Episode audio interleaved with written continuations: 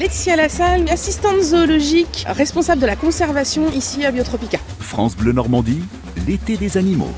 Lorsqu'on se promène euh, à Biotropica, on a tendance à chercher juste devant nous les animaux et de temps en temps il faut un petit peu lever la tête et c'est le cas maintenant. Puisque devant nous on a notre couple de tamarins Goldie, donc des petits singes de la famille des Wistiti, des tamarins, petits singes tout noirs, euh, qui sont en pleine séance d'épouillage. Alors l'épouillage euh, c'est communément on dit chercher les poux. Alors c'est pas vraiment ça, hein. ils n'ont pas de poux ces animaux. En fait, euh, ils vont chercher les peaux mortes. Ils vont enlever les peaux mortes sur leurs copains. Euh, là pour le coup c'est le mâle qui est en train d'épouiller la femelle. Euh, mais ce qu'il faut savoir c'est que l'épouillage chez les singes c'est surtout un moment très important et un signe social très important. C'est-à-dire qu'en gros, eh bien, si t'es mon copain, je t'épouille et je te laisse m'épouiller. Par contre, si on n'est pas copain, bah, tu me touches pas. Donc le signe chez ces animaux-là, quand on les voit en train de s'épouiller, c'est le signe que tout se passe bien, que tout va bien, qu'il n'y a pas de tension, qu'ils s'entendent extrêmement bien. Quand on dit que ce sont des petits singes, ils mesurent combien? Une trentaine de centimètres, je pense, du, bout du nez euh, jusqu'au bout de la queue, peut-être un petit peu plus, 35-40 centimètres peut-être. Euh, là, pour le coup, mâles et femelles sont identiques. Hein, on va pas pouvoir les distinguer. Nous, on les distingue parce qu'on les connaît, parce qu'ils n'ont pas le même comportement. Sinon, le seul moment où on va pouvoir distinguer le mâle de la femelle, bah, c'est quand la femelle est pleine, puisqu'elle a un très très gros ventre sur la fin.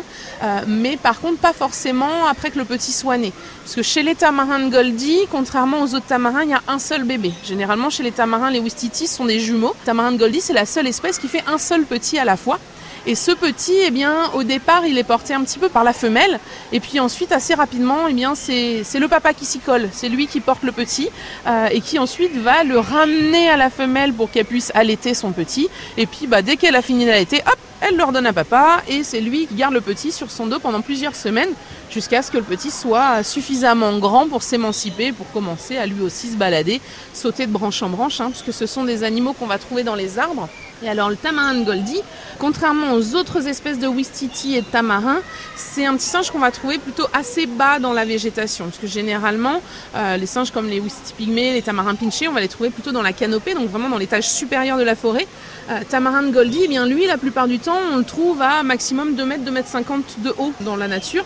Et c'est ce qui lui vaut d'être euh, très souvent braconné en fait, puisqu'il est plus facile à attraper, puisqu'il est un petit peu plus bas pour servir d'animaux de compagnie. Les gens aiment bien avoir ces animaux-là à la maison. Alors il faut savoir que c'est totalement illégal évidemment. Puis surtout, c'est des animaux qui ont besoin de vivre en famille, qui ont besoin d'un grand espace, qui ont besoin d'arbres, qui ont besoin de forêts. Et donc du coup, bah, à la maison, généralement, ils sont pas très heureux hein, finalement ces animaux. Comment ils vivent dans la nature? Alors dans la nature, ils vont vivre en famille, c'est-à-dire que vous avez le couple avec les petits.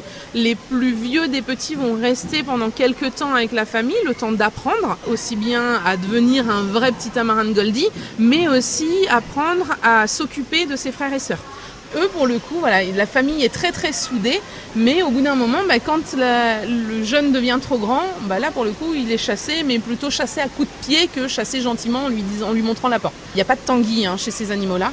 Généralement, ils ont plutôt tendance à être chassés assez vite pour aller fonder leur propre famille.